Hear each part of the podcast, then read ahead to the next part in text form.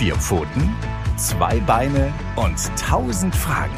Der Hunde-Podcast mit Kate Kitchenham und Madita van Hülsen.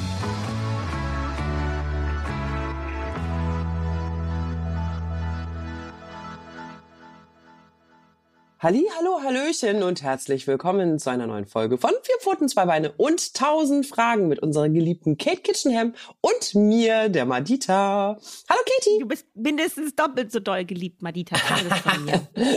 Och, du bist so ein Engel. Katie und ich, wir, haben uns, wir lieben uns ja wirklich sehr. Wir, also ich glaube, es gibt keinen Menschen auf der Welt, der so ein ähm, um, wie nennt man das denn, wenn jemand so ein, ein, ähm, einen beschützt und einen umsorgt? Also ich könnte eigentlich jedem empfehlen, eine Katie bei sich zu Hause zu haben. Ich habe eine, ich habe auch, vielleicht machst du mal so eine kleine Puppe, so eine kleine Puppe, wo man dich auch als Karma-Puppe äh, nach Hause holen Ach, kann. Du bist so süß, Marita, Ja. aber das bist du doch genauso. Oh. Das ist echt, ey Gott, wir schnulzen Wir rum, ne? die, genau. die Also, Hörerinnen, ey. das liegt aber daran- da draußen, die, die ihr gute Freundinnen habt, ihr versteht uns, ich weiß das. Ja, und das liegt auch ein bisschen daran, dass das ein, ich finde, ein bisschen philosophische Folge vielleicht ist. Also wissenschaftlich und philosophisch Ja. zugleich, denn wir ähm, reden heute über das Thema, haben Hunde ein Bewusstsein und können sie denken?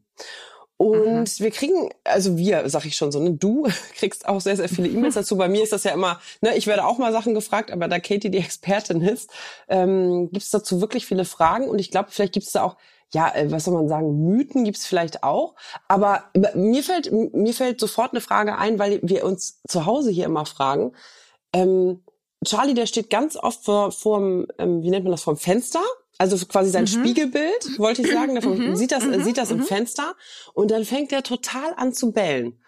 Früher war es noch schlimmer. echt? ja, jetzt hat es schon geschnallt. Und dann meinte irgendjemand zu Ja. uns mal, der checkt nicht, dass er das selber ist. Ja. Und der ist ja. nicht, der ist, Ja, das stimmt. aber bedeutet das, er ist nicht die hellste Kerze auf der Torte? Oder ähm, Nein. kann er, denkt er, also st- versteht er das im Kopf oder versteht er das nicht? Du bist, hast, das ist der perfekte Einstieg, weil genau darum geht nämlich auch diese Forschung um das Ich-Bewusstsein. Wissen Hunde, wer sie selber sind? Das ist eine große Frage, die die Forscher umtreibt bei vielen verschiedenen Tierarten. Ähm, Und dieses sich selbst im Spiegel erkennen, dieser Spiegeltest ist zum Beispiel so ein, eine Möglichkeit, meinten die Forscher, um das herausfinden zu können. Und diesen Spiegeltest haben sie mit sehr vielen verschiedenen Arten durchgeführt. Also bei uns Menschen ist es so, dass Kleinkinder irgendwann anfangen, sich selbst im Spiegel zu erkennen. Und wie kann man das feststellen? Also ihr kennt das bestimmt alle, diese Bilder von kleinen Kindern, die irgendwie sich selber ablecken im Spiegel und das irgendwie witzig finden. Ähm, da ist so ein sanfter Übergang zu erkennen, dass sie irgendwann realisieren, dass sie das selber sind. Und das kann man testen, indem man den Kindern einen kleinen Fleck ins Gesicht malt. Irgendwie mit einem Lippenstift oder so, plötzlich so auf die Stirn. Und dann guckt man, ob die Kinder das irgendwie beim Gegenüber erkennen und dann beim Gegenüber versuchen wegzuwischen. Oder, und jetzt kommt das Entscheidende, bei sich selbst. Das heißt, sie wissen, ah, dieser Fleck auf der Nase, das ist bei mir und machen es eben nicht im Spiegelbild, sondern bei sich selbst. Und das ist eben der, der Test, haben Tiere, in dem Fall, wir Menschen sind ja auch, gehören ja auch ins äh, zoologische System, haben wir ein Bewusstsein? Ja, wir haben ein Bewusstsein, wer wir selber sind. Ab einem bestimmten Alter erkennen wir uns im Spiegel. Ähm, es gibt und, äh, die großen Menschenaffen, Orang-Utan, äh, Schimpanse, äh, Gorilla, die machen das auch, die können das auch erkennen. Dann gibt es aber auch Vogelarten, zum Beispiel die Elster, der äh, Elefant kann das auch. Also es gibt verschiedene Tierarten, krass. die das tatsächlich können, mit denen das getestet wurde. Und dann kam der Hund und wir alle denken, ja, unsere Hunde sind die klügsten. Sind sie natürlich auch. Ich komme auch später drauf, dass sie es auch haben. Aber ich, ich, ich tue jetzt erstmal so. Und dann sieht man so einen Charlie, der da irgendwie sein Spiegelbild entdeckt und kläfft es an, weil er nicht peilt, dass er das selber ist. Und dann denkt man, oh Gott, sind die doof. Ein bisschen, ja. Aber genau, äh, aber da haben dann äh, haben der erste, der sagt, der das angezweifelt hat, dass man den Spiegeltest auf Tierarten anwenden kann, die sich vor allen Dingen in einer Geruchswirklichkeit bewegen. Ähm, war Mark Beckhoff, ein amerikanischer Verhaltensbiologe, der wahnsinnig viel dazu beigetragen hat, dass wir heute ganz, ganz viel über äh, Emotionen bei, in der Tierwelt wissen und eben halt auch kognitive Leistungen. Und der hat gesagt, Katzen, Hunde, Kojoten und Co., die leben eben in einer Welt der Gerüche. Und wenn ihr euch mal anguckt, wie sehr sich Hunde für die Pipi anderer Artgenossen interessieren, auch für die eigenen Gerüche manchmal, aber vor allen Dingen für die Gerüche anderer, ähm, dann sagt uns das schon ganz schön viel dafür aus, was das für eine Bedeutung vielleicht auch für ein Ich-Bewusstsein haben könnte. Und deswegen haben die Forscher diesen Versuch nochmal komplett neu durchgeführt mit Hunden, indem sie sozusagen einen Spiegeltest gemacht haben mit dem Geruch. Ah, bedeutet das, ähm, ich muss jetzt nochmal nachfragen, weil ich nicht weiß, ob ich es ja. verstanden habe. Bedeutet das, ja. Also Charlie müsste sich doch aber eigentlich selber riechen und dadurch müsste er doch verstehen, mhm. dass das er ist, richtig? Bedeutet genau. das dann, dass er nicht so eine gute Nase hat wie andere Hunde? Doch, er riecht sich ja selbst. Er riecht Ganz sich, sicherlich warum, ist es so. Aber warum ja. bellt er sich dann trotzdem an? Weil er weiß doch dann durch den Geruch, dass er das er, selber ist, oder? Nein, also das, sein Spiegelbild riecht ja nicht. Ach so, ach so er sieht ja nur so eine Reflexion von so einem komischen Hund ja, und bellt ihn an. Und irgendwann ist es aber auch so, jetzt hat er sich dran gewöhnt, hast du ja selber auch gesagt, mm. das war am Anfang so, mm. das habt auch alle, die wir junge Hunde Welpen mal hatten, wenn die das erste Mal sich im Spiegelbild sehen, dann freuen die sich voll und wollen spielen mit dem Spiegelbild und dann verstehen sie irgendwann, dass das voll doof ist, weil das immer das gleiche macht wie man selbst und irgendwie nicht wirklich interagiert und nicht riecht. Und dann verlieren sie das Interesse an diesem gespiegelten Gegenüber, aber sie realisieren nicht, dass es sich dabei um sie selbst handelt. Ähm, und jetzt haben sie eben halt diesen Spiegeltest mit Geruch gemacht. Das heißt, Hunde wissen ganz genau, wie sie selber riechen. Wenn ihr mal mit eurem Hund spazieren geht und der markiert irgendwo, ähm, achtet mal darauf, wenn ihr den gleichen Weg wieder zurückgeht, wo euer Hund auf dem Hinweg markiert hat und kontrolliert mal, ob euer Hund an seiner eigenen Pipi riecht. Hunde machen das tatsächlich oft, aber nur ganz kurz. Sie checken irgendwie, hat da jemand neben markiert Stimmt. oder ist, hat hier, ist hier irgendwas passiert in der Zeit, in der ich jetzt mit Madita spazieren war? Nee, ist nichts passiert, okay, gehe ich weiter. Eine fremde Pipi von einem anderen Hund wird intensiv inspiziert. Das sind, steckt ja voller Informationen für Hunde, was das alles irgendwie, äh, ne, was das alles irgendwie aussagen kann. Also ist es ein Rüde, ist es eine Hündin, ist es mir ein vertrauter Artgenosse, ist es mein liebster Feind? Ähm, in welchem Fruchtbarkeitsstadium befindet sich die Nachbarshündin? Ähm, ist die alte Hündin von nebenan vielleicht krank? Geht geht's ihr nicht so gut. All diese Dinge ähm, können. Hunde über den, gar wahnsinnig viel, können Hunde über Urin erschnüffeln. Das sind ja, wir wissen ja heute, was Hunde für eine Nasenleistung haben, allein durch die Corona-Forschung mit Hunden. Ne? Echt? Oder möchte ich ähm, aber auch ja, noch eine Folge drüber machen. Ja, Weil, super spannend. Das, das finde ich irre. Sie haben spannend. wirklich Hunde, Hunden beigebracht, nur mal ganz kurzer Ausflug, ja. aus der Armbeuge, ja, aus der Armbeuge zu erschnüffeln, ob jemand, also mit so einem Pad da gewischt, ob jemand Corona hat oder nicht. Krass. Und die waren besser als die PCR-Tests teilweise. So. Also von daher, Hunde sind da, haben ein, also leben in so einer krassen Geruchswelt, das ist uns immer noch ein großes Rätsel und die Wissenschaft ist immer noch dran, das zu, herauszufinden und irgendwelche Technik zu entwickeln, die dem nahe kommt und es ist bisher noch nicht gelungen. Also Hunde, die Nase, Hundenasen sind irre gut und von daher ist es total klar, dass Hunde natürlich sich über Identität auch ganz viel austauschen, über ihren eigenen Geruch. Und deswegen der Spiegeltest mit dem Geruch, das war also die Idee von Mark Beckhoff dem Amerikaner. Ähm, und der hat dann einen eigenen Hund gehabt, Jethro, und hat dann über drei Winter hinweg immer die, das nennt man die lustigerweise die Yellow Snow Studie. also, weil im Winter ist es natürlich einfacher für einen Forscher, äh, die Pipi des eigenen Hundes ähm, gezielt aufsammeln zu können. Und er hat dann immer, äh, sobald Jethro irgendwo markiert hat, hat er diese gelbe Pischer aufgenommen in eine kleine Plastiktüte und hat die dann an einen anderen Ort einfach wieder ausgelegt und hat geguckt, ähm, schnuppert Jethro dran und wie lange schnuppert er dran? Äh, äh, erstens ist er natürlich wahrscheinlich verwundert, dass da, wo er eigentlich noch gar nicht längst gegangen ist, plötzlich Pipi von, Pipi von ihm liegt. und dann ähm, ist es für ihn klar, dass er das selber ist. Und dann würde das, das würde man eben daran erkennen, dass er wie immer nur ganz kurz dran schnuppert. Und tatsächlich hat sich Jethro so verhalten, wie das Mark erwartet hat. Er ist dann irgendwie dahin, hat kurz geschnuppert, war wahrscheinlich kurz verwundert und ist dann gleich weitergegangen. Ähm, so, und jetzt ist es natürlich so, dass es natürlich noch kein eindeutiger Beweis, ein Hund, ne? Es ist nicht besonders aussagekräftig. Ähm, und deswegen hat sich Alexandra Horowitz, auch eine amerikanische Forscherin, die sich sehr viel mit der Geruchswelt unserer Hunde beschäftigt, in ihren Studien, hat sie gesagt, okay, das machen wir jetzt mal genauso, wie wir beim Spiegeltest unser Antlitz, also das Gesicht, ähm, das wir uns im Spiegel angucken, verändern, verändern wir jetzt einfach mal den Geruch des Hundes. Also in dem Moment, wo wir uns verändern im Gesicht, also einen roten Fleck auf der Nase haben, dann fangen die Menschen ja an, irgendwie oder die Menschenaffen irgendwie diesen Fleck zu versuchen wegzuwischen. Das heißt, die Hunde müssen sich dann, wenn wir ihren Geruch so ein bisschen verändern, auch länger damit beschäftigen.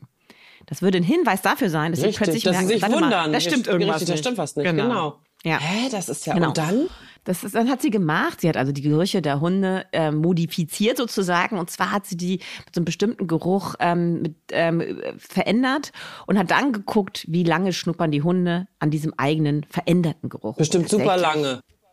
Ja, tatsächlich war es so, dass dann viel länger geschnuppert wurde an diesem Geruch.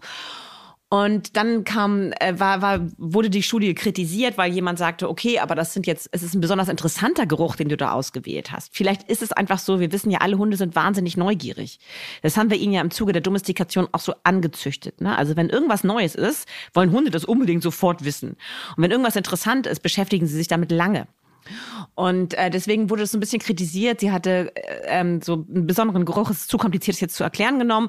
Und hat sie gesagt, okay, ich mache das nochmal. Ich nehme einen Geruch, mit dem auch in der, ähm, in der, ähm, in der, in, in der Detektion, also in der Anzeigung von äh, Dingen, die gefunden werden, also wenn man Hunden Nasenarbeit beibringt, gearbeitet wird, den Hunde nicht so interessant finden. Und das war Anis. Mhm. So, keine Boah, Ahnung. das riecht doch voll ich doll. Anis ja, finde ich mega auch. krass. Aber anscheinend ist das sowas, was irgendwie Für Hunde nicht lecker ist. Nicht so triggert oder so. Und dann hat sie den Geruch der Hunde nochmal verändert mit Anis und da war das gleiche Ergebnis zu beobachten. Also auch da war der Hund sehr interessiert plötzlich an seinem eigenen Geruch. Und natürlich ist es jetzt kein finaler Beweis dafür, aber es liegt uns nah. Und ich finde es wirklich logisch, Hunde so zu betrachten und nicht eben halt diesen Spiegeltest auf sie zu übertragen, eins zu eins. Und das ist sowieso etwas, finde ich, wo wir Forscher immer, oder wir, oder wo Forscher, wo Wissenschaft immer aufpassen muss, ähm, dass man eine Erkenntnis von einer Art oder von bestimmten Tierarten nicht auf alle anderen überträgt und sagt, deswegen sind die jetzt weniger intelligent, weil sie das nicht leisten können, weil sie sich im Spiegelbild nicht wiedererkennen, sondern muss immer aus der Erlebniswelt des Tieres Ja. heraus versuchen, Studien zu entwickeln, die das eben halt dann erforschen können. Wie dumm von mir, wie dumm auch, dass ich das, also ich habe jetzt auch sofort gedacht, aber man checkt er das nicht, aber man muss, wenn ich mir jetzt vorstelle, der Test soll für Charlie funktionieren, ich male Charlie einen roten Punkt auf die Nase und er soll sich den mit seiner Pfote abwischen, ist ja völliger Quatsch, er ist ja nicht, er ist ja kein Mensch, so, ne? Natürlich muss Genau, das über den Geruch. Richtig, der Ja, muss, genau, natürlich muss das ja. über den Geruch laufen, ist doch völlig logisch. Jetzt, wo du sagst. Richtig, so sieht's aus, genau. Und, und, aber du bist überhaupt nicht dumm, Maditi. Naja, Wollte ich dir nur sagen. Weil guck mal, die ganzen anderen Wissenschaftler haben Haben's- jahrelang behauptet, Hunde sind nicht so klug wie Elstern, Elefanten oder äh, Menschenaffen.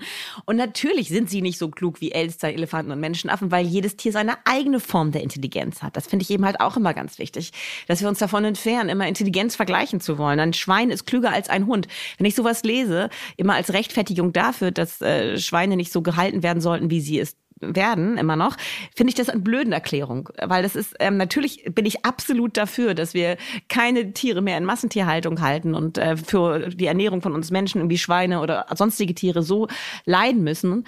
Ähm, da bin ich sofort, da gehe ich d'accord, aber dieser Vergleich, der stört mich immer. Niemand ist klüger als der andere. Also, also natürlich kann man jetzt äh, sagen, dass innerhalb einer Art es unterschiedlich intelligente Lebewesen gibt. Ähm, aber die äh, Arten miteinander zu vergleichen, macht einfach überhaupt gar keinen Sinn, weil sie in so unterschiedlichen Lebenswelten leben, optimal angepasst sind an diese Lebenswelten und entsprechend jeder seine eigene Intelligenz hat. Also die Intelligenz eines Grauwals vergleichen zu wollen mit der eines Hundes, macht einfach überhaupt gar keinen Sinn. Hast du absolut recht. Ja, das stimmt. Ja, Wahnsinn. Ey, das ist, ich habe mich, also dazu brauche ich wirklich, wirklich noch mal eine Folge. Tut mir leid, ich weiß nicht. Ihr könnt ja mal Bescheid geben, ihr Lieben, ob es euch auch interessiert, liebe Hörer und Hörerinnen. Was mich echt, so die, mit der Pipi, ne, ich habe mich das echt schon oft gefragt. Manchmal wo, riecht er wo dran und dann pinkelt er halt nicht drauf. Ist das dann, ich frage mich das wirklich, ist das dann, weil der Hund, weil der andere Hund alt ist und er keine Angst vor dem hat? Oder ist das, weil der andere Hund vielleicht ein totaler Testosteron, also ne, irgendein Typ ist, wo er denkt, oh Gott, der ist riesengroß, da pinkelt ich lieber nicht drauf. Ich hab, ich frage mich immer, was Charlie denkt, wenn er irgendwo drauf pinkelt oder eben nicht. Aber das ist vielleicht, muss man vielleicht in der eigenen Folge nochmal besprechen. Ja, Martina, das ist super, dass du es gerade sagst, weil als ich mich damit beschäftigt habe, mit der Vorbereitung dieser Folge, habe ich genau darüber auch nachgedacht und habe gedacht, es gibt da auch so viel Falschwissen, was kursiert zum Thema Markierverhalten unserer Hunde. So häufig unterbrechen Leute das, weil sie immer noch denken, der Hund wollte ihnen persönlich damit irgendwas mitteilen, eine Dominanz oder so. Und dass sie, oder das Scharren der Hunde nach dem Markieren und so. Das ist auch nochmal eine eigene Folge wert. Was tauschen sie eigentlich so für Informationen aus? Warum wird übermarkiert oder manchmal eben auch nicht? Das ist wirklich super spannend und da gibt's auch Forschung zu. Also da sollten wir auch nochmal eine eigene Folge zu machen. Oh, sehr gut. Gut, super. Okay. Was, ähm, was können, also mein, mein Gefühl ist, dass Hunde ja auch eigentlich alles fühlen können. Ne? Ich meine, das ist ja, wir kennen das ja selber, wenn es uns nicht gut geht oder gerade wenn es uns gut geht oder wenn wir selber lustig sind, das überträgt, das Gefühl überträgt sich ja schon zum Glück, was heißt zum Glück, ne? wenn wir fröhlich sind, zum Glück auf den Hund.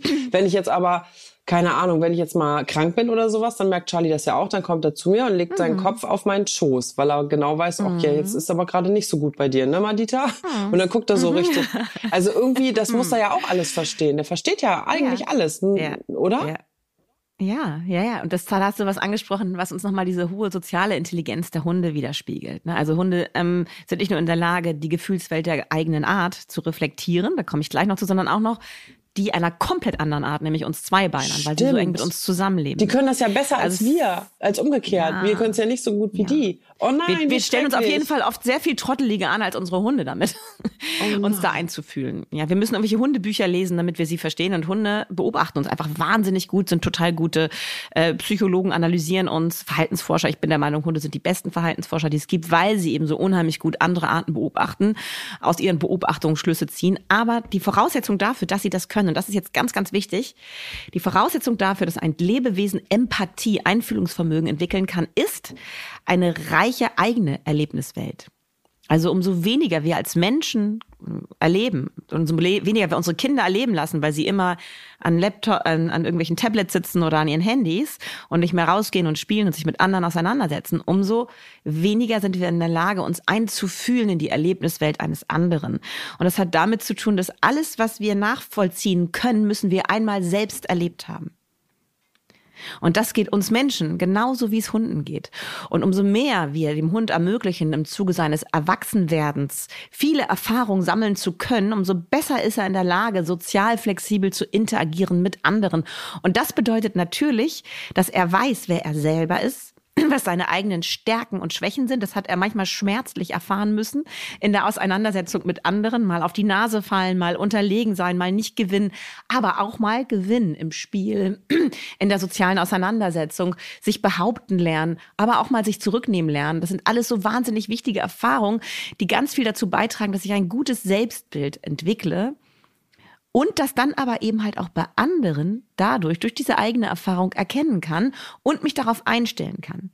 Und das ermöglicht Hunden dann zum Beispiel solche sozial ähm, wahnsinnig äh, ähm, anspruchsvollen Aktionen zu zeigen, zum Beispiel wenn sie merken, dass das Gegenüber unsicher ist, verängstigt ist, vielleicht von der eigenen Erscheinung, wenn ich jetzt irgendwie ein großer Hund bin.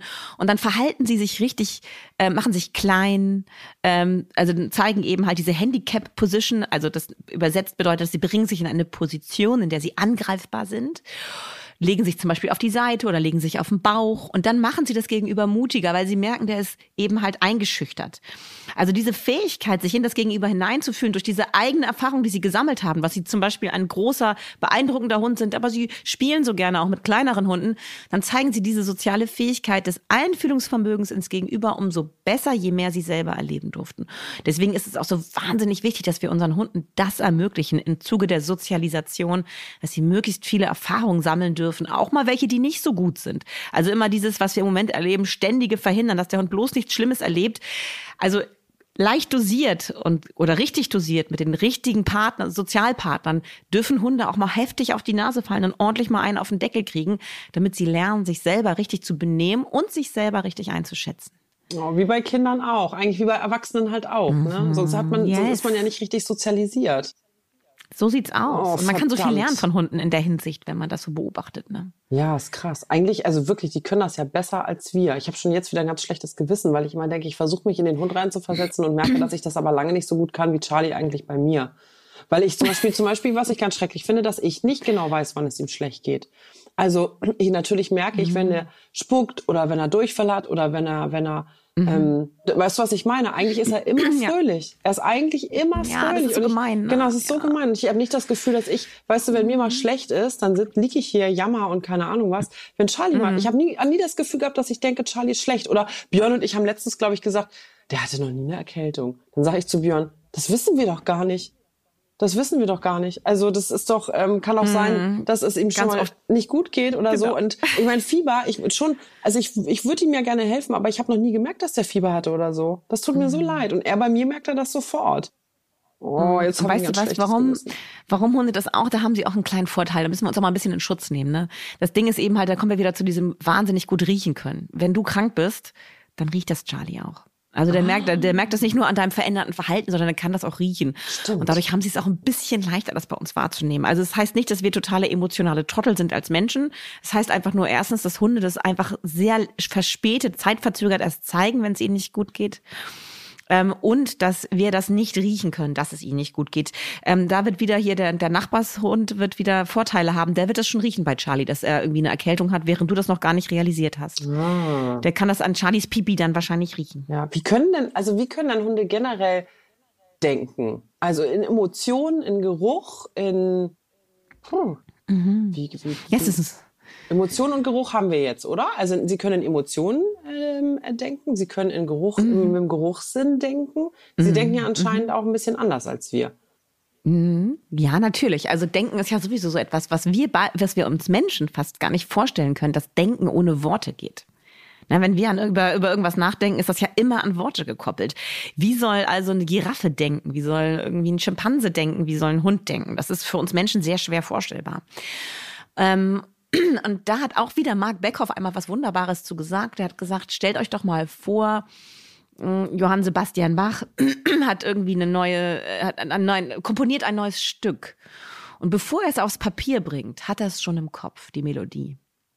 Und so ein bisschen so müssen wir uns das vorstellen, dass etwas ohne Worte auch funktioniert. Eine, eine, ein großes Gedankengebilde, aber eben halt unabhängig von Worten. Ich finde, das ist ein ganz schöner Vergleich, ähm, dass man, oder dass man ein Gefühl hat, dass man durch die Welt geht und irgendwas Wunderschönes draußen beobachtet und man ist man vielleicht Dichter oder Dichterin und schreibt es danach wieder nieder und kriegt das hin, dieses Gefühl mit Worten einzufangen, was man aber hatte. Und ganz sicherlich haben Hunde solche Eingebungen auch. Also ich habe das schon ein paar Mal erlebt mit Nox, dass wir im Wald spazieren waren und dass plötzlich irgendwo ein Vogel gesungen hat, den man so noch nie hat singen hören oder zwitschern. Und dann guckt man da hin und plötzlich sehe ich, dass Nox da auch hinguckt und auch ganz erstaunt ist. Stimmt. Also so eine Wahrnehmung der Welt findet häufig auf ganz ähnlicher Ebene statt. Und das liegt daran, dass die Säugetiergehirne, besonders die Säugetiergehirne, aber auch die Wirbeltiergehirne, ähm, dass die ganz ähnlich aufgebaut sind. Und natürlich, umso äh, näher verwandt wir sind, umso mehr kann man das auch vergleichen und wahrscheinlich davon ausgehen, dass wir auch Dinge noch ähnlicher wahrnehmen. Also, dass äh, wir mit unseren nächsten Verwandten, den großen Menschenaffen, noch mehr Ähnlichkeiten in der Wahrnehmung haben, in manchen Bereichen, auch nicht in allen, ähm, als mit Hunden. Aber mit Hunden wiederum gibt es in anderen Bereichen viele Überschneidungen, die wiederum Schimpansen zum Beispiel gar nicht mit uns teilen. Zum Beispiel sind Schimpansen ähm, wahnsinnig gut darin festzustellen, wenn eine Box klötert und die andere nicht, ähm, dann wissen sie, wo die Leckerlis versteckt sind, wo Hunde sich ganz schnell ablenken lassen durch, ähm, durch wie was wir berührt haben. Aber Hunde sind uns im sozialen Denken sehr viel näher häufig. Auch da wieder muss man ein bisschen vorsichtig sein mit verallgemeinernden Aussagen. Aber so diese, die Wahrnehmungswelten unterscheiden sich natürlich je nachdem, worauf wir uns spezialisiert haben. Im Fall der Hunde auf die Gerüche, im Fall der Menschen auf die Worte. Aber natürlich sind wir auch in der Lage, eine Verbindung herzustellen zu dem, was mal in der Vergangenheit passiert ist und das auf die Gegenwart zu übertragen. Da widmen wir uns aber noch mal eine extra Folge zu, ne? Ja, das ja, ist, äh, weil wir haben das ja, ich, ich wollte gerade sagen, wir, wir, sind schon wieder ja. hier bei äh, fast 25 Minuten oder 22 Minuten ja, und ich habe mich, ja, das ist, die Frage ist wirklich, können Hunde, ähm, wie, wie ist das mit Hunden und Erinnerungen? Können die Zeit empfinden? Zukunft, Vergangenheit? Ich habe hier noch so viele Fragen, das passt ja überhaupt gar nicht alles in diese Folge. und weißt du, wie ich mir das gerade vorgestellt habe? Kennst du noch die Snoopy-Folgen? Ist das nicht bei Snoopy so, dass der manchmal so eine Gedankenblase hat und da dann ein Bild, ein Bild drin ist? Ja. Ja, gute also, Idee. Ja, ja, ja, ja, ja, ja. So sehr bisschen, schön. Ja, ja, ja, also, genau. Nur viel schlauer bei Hunden. Natürlich ist das bei Hunden komplexes, ähm, bestimmt mhm. komplexes ähm, Denken im Kopf, aber so ein bisschen stelle ich mir das so vor, als wären da halt überall Bilder oder Erinnerungen an Gerüche und so ist das dann ne, mhm. ne, anstatt Worte. So ein bisschen stelle ich mir das genau. vor. Genau. Genau. Also ah. das ist tatsächlich so, dass genau in die Richtung diese Forschung abzielt, über die wir uns dann in der nächsten Folge unterhalten wollen. Aber nochmal zu deinem, zu dem der Fähigkeit des Denkens. Zum mhm. Beispiel, wir hatten jetzt ja gerade dieses Thema Empathie und Einfühlungsvermögen. Hunde wissen zum Beispiel wahnsinnig gut, ähm, was man von verschiedenen Perspektiven aus sehen kann und was man nicht sehen kann. Wie? Also wenn du irgendwo ein verbotenes Stück ja, und, und zwar können sie sich auch in deine Perspektive hineinversetzen. Also Charlie weiß, was du als Zweibeiner von einer erhöhten Position aus sehen kannst und oh. was du oh. nicht so gut sehen kannst wie er. Was? Also Hunde denken sich in Perspektiven anderer Lebewesen hinein, können nicht nur eben halt in die Gefühlswelt, wenn sie entsprechend gebildet wurden durch uns, durch viele Erlebnisse, sondern auch in die Perspektiven anderer sich hineindenken. Da gibt es super spannende Forschung, vor allen Dingen von Juliane Kaminski, die jetzt mittlerweile an der Universität Portsmouth ähm, forscht und lehrt. Ähm, die hat ganz viele Studien dazu gemacht, wie Hunde in der Lage sind, unsere Perspektive einzunehmen und verbotenes Futter zu wissen, dass wir das sehen können oder aber nicht. In ganz vielen unterschiedlichen ähm, Herangehensweise oder dass wir etwas hören können oder auch nicht hören können. Also Hunde wählen bevorzugt leise Verstecke aus, wenn wir irgendwo Futter versteckt haben. Also das, wenn man das nimmt, dass es kein Geräusch macht zu einem Versteck, was Geräusch macht. Also sie Wahnsinn. wissen genau, dass wir etwas hören können, um uns auszutricksen. Also Hunde können sehr gut denken, wenn sie etwas vorhaben, etwas planen. Also sie können planvoll handeln. Aber es ist ja sogar eine ähm, um Transfer Transferleistung im Kopf. Also das ist ja sogar ja. Eine, eine, eine Weiterdenke. Also das ist ja total krass. Mhm. Das ist wirklich krass. Genau. Und entsprechend haben wir jetzt ja auch mittlerweile, wir haben ja auch schon in einer anderen Folge behandelt, wie gut Hunde in der Lage sind, Wörter zu lernen. Also dass Hunde im Laufe ihres Lebens, umso älter sie werden, einen wirklich großen Wortschatz erwerben. Und Forscher haben ja auch Hunden gezielt Begriffe beigebracht, um zu gucken, inwieweit sie in der Lage sind, eben halt auch mit ihrem Arbeitsgedächtnis im Gehirn. Das heißt, du kriegst eine Ansage mit Wörtern und bist in der Lage, das in, einem, in einer Zeitverzögerung auszuführen. Ja. Ähm, das ist wirklich interessant, weil ähm, Hunde anscheinend auch ein Grundverständnis von Grammatik haben. Also man hat Hunden erstmal beigebracht, ähm, verschiedene Begriffe zum Beispiel zu heben und zu einem anderen Objekt zu bringen. Das heißt, nimm das Kaninchen und bring es zur Schlange. Ähm, das können sie ausführen. Und entsprechend konnte jetzt zum Beispiel dieser Hund, das ist eine, ähm, eine ähm, Border Collie Hündin in Amerika gewesen, Chaser, die konnte dann auch auf Anweisung verschiedene Hindernisse im Agility Parcours ab, ähm, absolvieren, indem sie sich das gemerkt hat wenn man ihr das gesagt hat, was sie nacheinander machen soll. Also Hunde können Wörter so verarbeiten, dass sie das in der Folge ähm, ähm, ausführen können. Krass. Und das zeigt ja, ähm, dass eine Wortverarbeitung im Gehirn vorhanden ist, die auch auf eine, mit einer Zeitverzögerung einhergeht.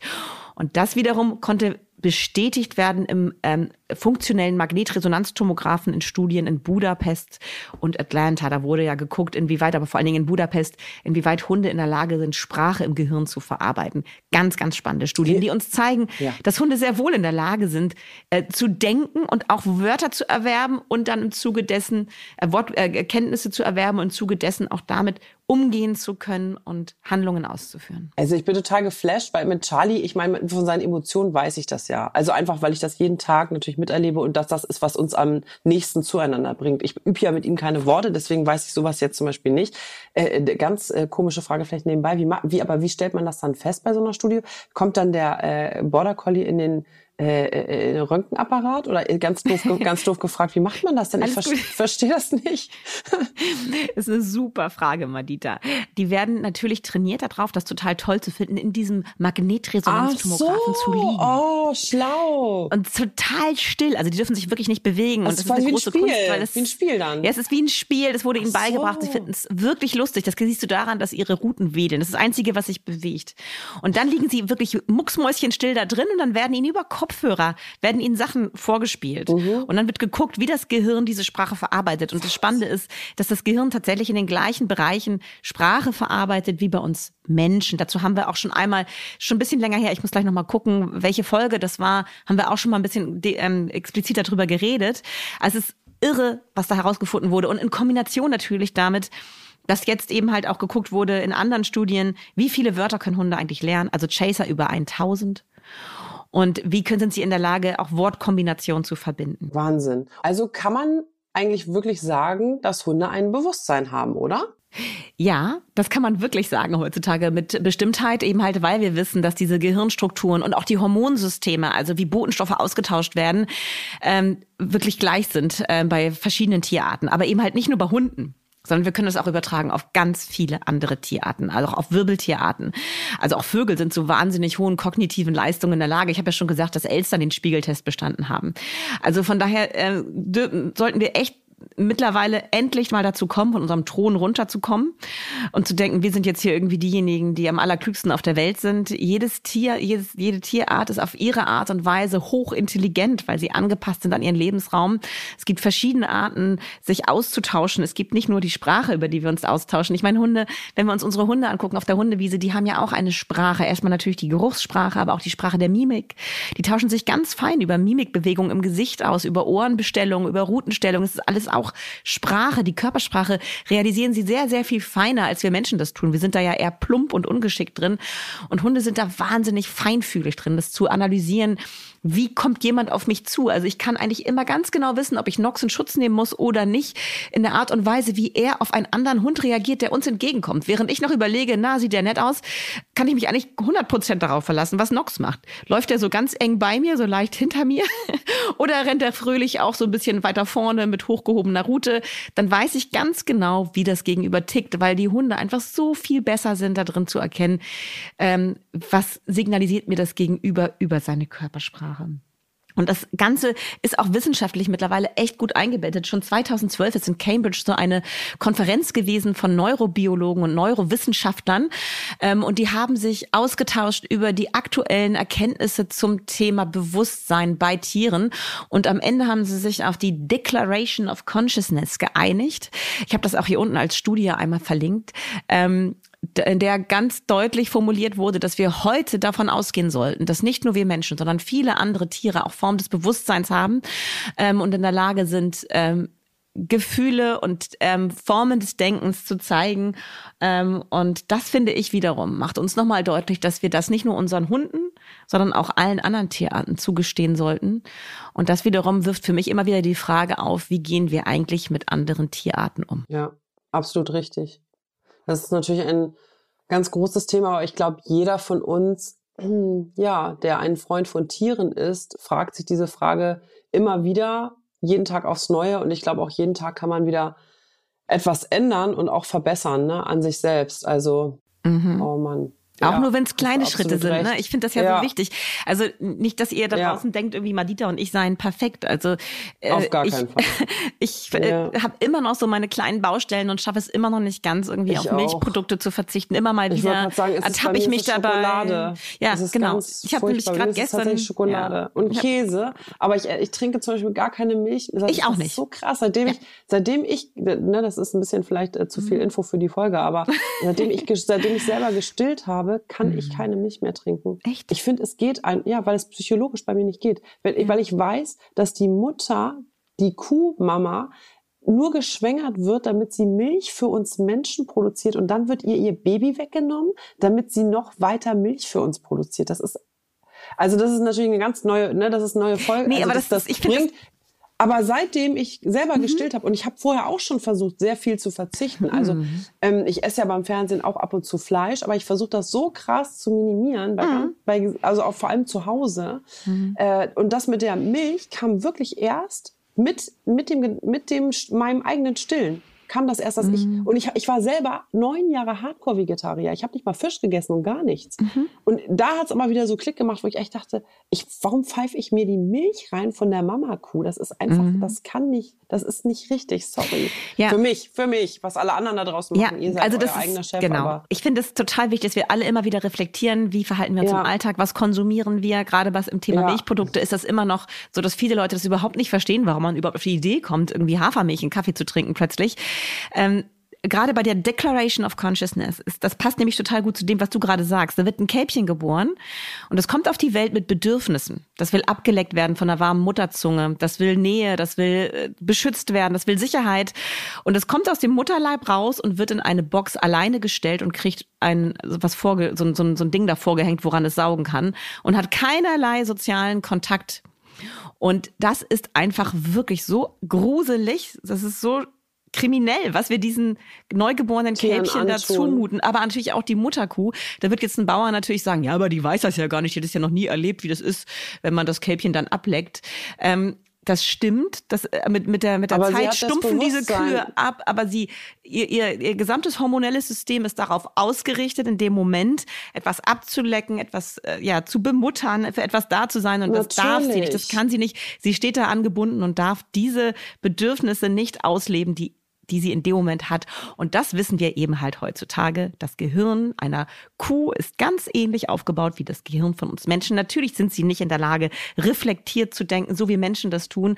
Aber wir sollten ihnen zugestehen, dass sie Bedürfnisse haben, die wir befriedigen sollten, wenn wir in der Verantwortung stehen und sie zu uns gehören. Und deshalb ist für mich auch die Frage völlig klar, dass ich weiterhin versuchen werde, auf Milchprodukte so weit es geht zu verzichten. Ich habe noch meine Baustellen und bei mir ist es auch Schokolade.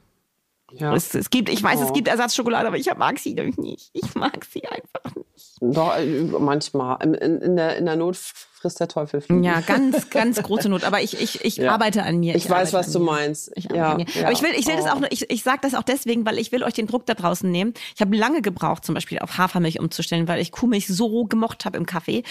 Ähm, und jetzt habe ich es geschafft und jetzt mag ich sogar lieber mittlerweile und es bekommt mir auch viel besser. Aber es ist ein Prozess und ich finde, das sollten wir allen zugestehen. Der Ansatz ist wichtig, dass man versucht, etwas zu verändern, dass man weiß, was man da tut, was man da konsumiert und dass man versucht zu reduzieren am Anfang und vielleicht irgendwann ganz umzustellen stellen. Und es gibt Menschen da draußen, ich weiß, die sind total vorbildhaft, weil die sind so radikal und die können das. Ich, äh, ich, brauch, ich muss mir selber immer mehr Zeit geben und dann komme ich irgendwann auch dahin. Aber das liegt genau daran, ne? wie viel Bewusstsein hat ja. eben nicht nur der, der Hund oder das Tier, sondern wie viel Bewusstsein haben auch wir Menschen und wie schlau sind wir, Stimmt. auch uns darüber ne, bewusst zu werden. Ich finde, das ist der perfekte Abschluss für diese Folge, Madita. Wie schlau sind Aber wir Menschen eigentlich? Wollte, ja, ja, das stimmt. Ich wollte noch teasern auf zwei weitere Folgen. Falls, also wir machen jetzt noch auf jeden Fall, bin ich mir ganz, ganz sicher, ähm, noch eine zweite Folge zu dem Thema, haben Hunde ein Gefühl für Zeit? Weil das haben wir alles mhm. noch gar nicht besprochen. Ja. Mhm. Wenn ihr trotzdem Lust habt, natürlich noch mehr, ähm, ich sag mal, über die Schleue, das Wort gibt's ja wirklich, äh, es ist ein, es ist ein mhm. Nomen, ein deutsches Nomen, mhm. über die Schleue der Hunde zu erfahren, dann könnt ihr euch gerne auch mal Folge 4 anhören. Wie lernen Hunde neue Wörter? Und natürlich auch brandaktuell und wichtig, wie wir finden, die Silvesterfolge, die heißt bei uns Silvester Panik. Das ist Folge 26. Die würden wir euch natürlich auch gerne nochmal ans Herz legen. Mhm. So, jetzt hab, ah, Oketi hat auch noch was. Ich muss noch was ganz, ganz Wichtiges sagen, Madita, was ja. wir noch gar nicht äh, gesagt haben. Oh. Das ist ja die letzte Folge 2023. Und in 2024 starten wir erst am 7. Januar.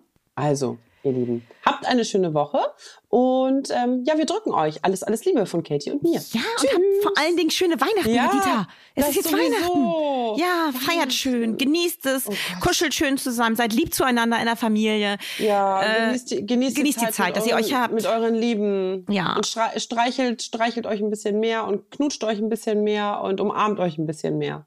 Genau. Und hört in die Silvesterfolge rein. Silvesterfolge Nummer 26 ist das. Also Richtig. macht's gut. Tschüss. Tschüss. Vier Pfoten, zwei Beine und tausend Fragen. Der Hunde-Podcast mit Kate Kitchenham und Madita van Hülsen.